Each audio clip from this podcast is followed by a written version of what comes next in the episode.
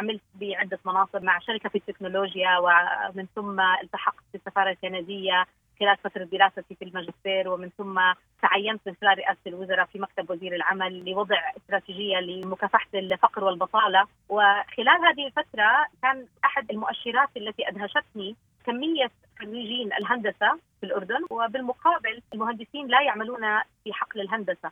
تحديدا وإنما إما من خلال المبيعات وما إلى ذلك. ولكن تقنيا هم لا يستخدمون بشكل كافي العلم الهندسي الذي تعلمونه أو ربما ما يتعلمونه في الهندسة هو ليس هنالك مجال للتطبيق بشكل واسع من خلال الجامعات، خلينا يعني نتحدث عن قطاع الأعمال، نظرة الأعمال للمهندسين كانت نظرتهم مبيعات أكثر من ما إنها معرفة تقنية في التصميم والابتكار. وهذه أحد المؤشرات التي بقيت عالقة في دماغي. وعندما أصبحت أم هذا الكلام بعد عشر سنوات وكي أي أم من الطبيعي أن أنظر إلى ما هو مجال تطويرهم وكنت أبحث كثيرا عن ما ممكن أن تكون نقطة الإبداع التي منها أن ينطلقون كأي أم. يعني هذا وضع كأي أم وكأي أب. وبالتالي كنت أدمجهم في العديد من النشاطات اللامنهجية بحيث يتعرضوا شيء يكون يتعلق بدماغهم وتطوير طريقة التفكير يكون هناك احد الرياضية بما يطور أجسامهم وكذلك أي شيء روحاني بما يطور روحهم فتعلموا الموسيقى العربية وتعلموا الغناء العربي. أحاول أن اجعل من الاطفال يركزوا على الروح والعقل والبدن بشكل متوازن. والحادثة التي أحب أن أقصها على الجميع في كل مرة نتحدث عنها كنقطة تحول كانت. عندما كنا مسافرين إلى دبي وكانت فترة الشتاء وذلك بعد انقطاع أولادي خلال فترة الصيف أخذوا علوم الروبوت وبعض البرامج فيما يتعلق بالدراسه الكهربائية والإلكترونية. سافرنا خلال الشتاء إلى رحلة إلى دبي وخلال هذه الرحلة كنا في فندق في الطابق الثلاثين وعلقت المصاعد فما كان مفتوح بقي مفتوح وما كان مغلق كان مغلق لم نكن داخل المصعد كنا في غرفتنا ونريد أن نأخذ المصعد ولكن لم يعمل أحدهم. لدي أربع أطفال اثنين منهما توأم. في ذلك الحين كانوا ثلاث سنوات فلدي العديد مما أحمله في يدي فقررت ان أتصل بالطاقم الصيانة لأسألهم ما ممكن أن تكون المشكلة. عندما وصلوا سألوني ما الذي حدث ف قفزت ابنتي تقول كانت في ذاك الوقت تقول قد يكون هنالك مشكلة في الحساسات عندما نضع أيدينا أمام أي من المصاعد لا تتجاوز ولا تأخذ أي من الرسائل. وهنا تفاجأت أن ابنتي تعرف هذه المصطلحات أو ما ممكن أن تكون المشكلة. هي استطاعت أن تحلل جزئية من المشكلة، أنا مقتنعة أن كنت اعرف ما المشكلة ولكن حاولت أن تحلل، من ثم ابني الذي كان في الصف الخامس 11 عاما فأصبح يناقش ذلك الرجل. قد تكون هنالك مشكلة في آه، آلية رفع المصعد عندما لا نسمع المصعد خلال الصعود أو النزول. فبالتالي شعرت أن هنالك دور يجب أن أتدخل وقد يكون تطوير التعليم من خلال برنامج يستطيع الطلاب أن يتعلموا الهندسة العكسية reverse engineering أي يتعلموا كيف تصنع الأشياء. وبالتالي من خلال تعلمهم لكيفية صنع التكنولوجيا سيكون الإبداع والابتكار في العملية نفسها وليست بالضرورة أن نخترع شيئا من الصفر. هذه فعلا من القصص الملهمة جدا ونحن حينما استمعنا وقرأنا عن فوزك بالجائزة كان واضح أن هذه البداية التي بدأت من علاقتك بالأطفال وبنظرتهم لمسائل التكنولوجيا حوالي حياتهم اليومية.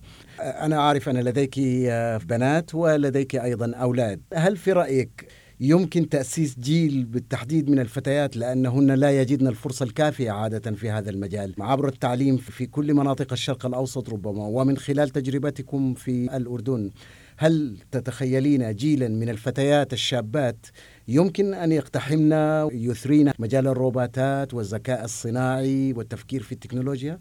أنا لا أعتقد بل أؤمن إيمانا مطلقا أن أهمية وجود الفتيات هي موازية لأهمية وجود الصبيان خاصة عندما نصمم حلول ذكية. أهمية الذكاء الصناعي اليوم أنه يستطيع أن يحلل يتعلم كيف نتعلم ويستجيب معنا.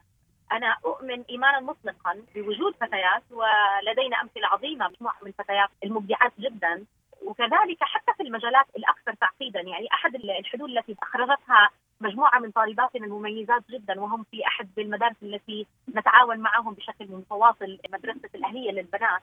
قمنا بعمل روبوت يتحكم عن بعد بالمساحات الغير آمنة للعمل فيها كإنسان، أحد المجالات التي تستطيعن النساء أن يعملن به ولكن بسبب الحمل والولادة والأمور الفسيولوجيه التي قد تعيق من عمل الفتيات في هذا المجال، قررنا أن يصنعن هذا الروبوت الذي قد تستطيع هذه النساء أن تعمل بهذه المجالات ولكن عن بعد.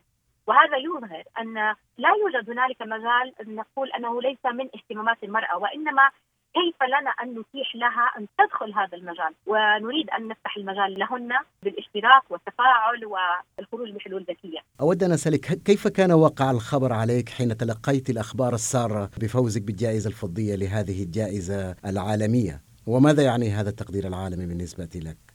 تقدير رائع جدا، حقيقة ترشحي من الأردن في المرحلة الأولى كان مفاجأة كبيرة لأن زميلاتي في هذا المجال سواء في قطاع التعليم أو في قطاع التكنولوجيا هم من الزميلات التي اكن لهم المحبة والاحترام والكثير من التقدير وأنظر إليهم بنظرة القدوة. فكان بالنسبة لي ان أتأهل من الأردن في المرحلة الأولى قمة التقدير. شعرت بالسعادة ولكن هم المسؤولية زاد لأنني شعرت أنني سأكون على منصة عالمية وأريد أن أوصل صوت النساء والرجال سوية في هذا العالم العربي حيث أننا نعاني كلنا من قلة وجود البحث العلمي وقلة الامكانيات والقدرات على أن نكون على هذه المنصات فشعرت بالمسؤولية الكبيرة تجاه مجتمعي وتجاه وطن العربي لأنني العربية الوحيدة كنت في ذلك الحفل التكريم. ومن ثم عندما تعرفت على زميلاتي الخمس كان الموضوع قمة الصعوبه لأنني بالفعل شعور المنافسة مع من تحب هو شعور صعب جدا وكنا في حديث قبل ساعات من الإعلان مع صديقتي وعزيزتي باربرا ألفونسو التي حصلت على الجائزه الثالثه فقالت لي ماذا سيكون شعورك إن لم تأخذوني الأولى؟ أنا قلقة فقلت لها عادة ومن مشاهداتي في عدة مسابقات الثانية والثالثة يشعرن بأنهن كان بينهم وبين مسافة الأولى مسافة جدا قصيرة فيقومن بالاجتهاد. فلو لم نأخذ الأولى أحب أن أشعر بالسعادة بكل الأحوال لأن ذلك إنجاز. يعني أريد أن أركز على نقطة أن المسابقات أو التكريم أو أي شيء من هذا القبيل إنما هي مرحلة ليس لنفوز أو نخسر وإنما لنغير من مجتمعاتنا ولنحول مجتمعاتنا لمجتمعات متطورة أكثر و فيها البحث العلمي بشكل أكبر، أنا شعرت عام ولكن أشعر بمسؤولية أكبر وأشعر بأنني لست هنالك لافوز أو أخسر بقدر ما أنا هناك.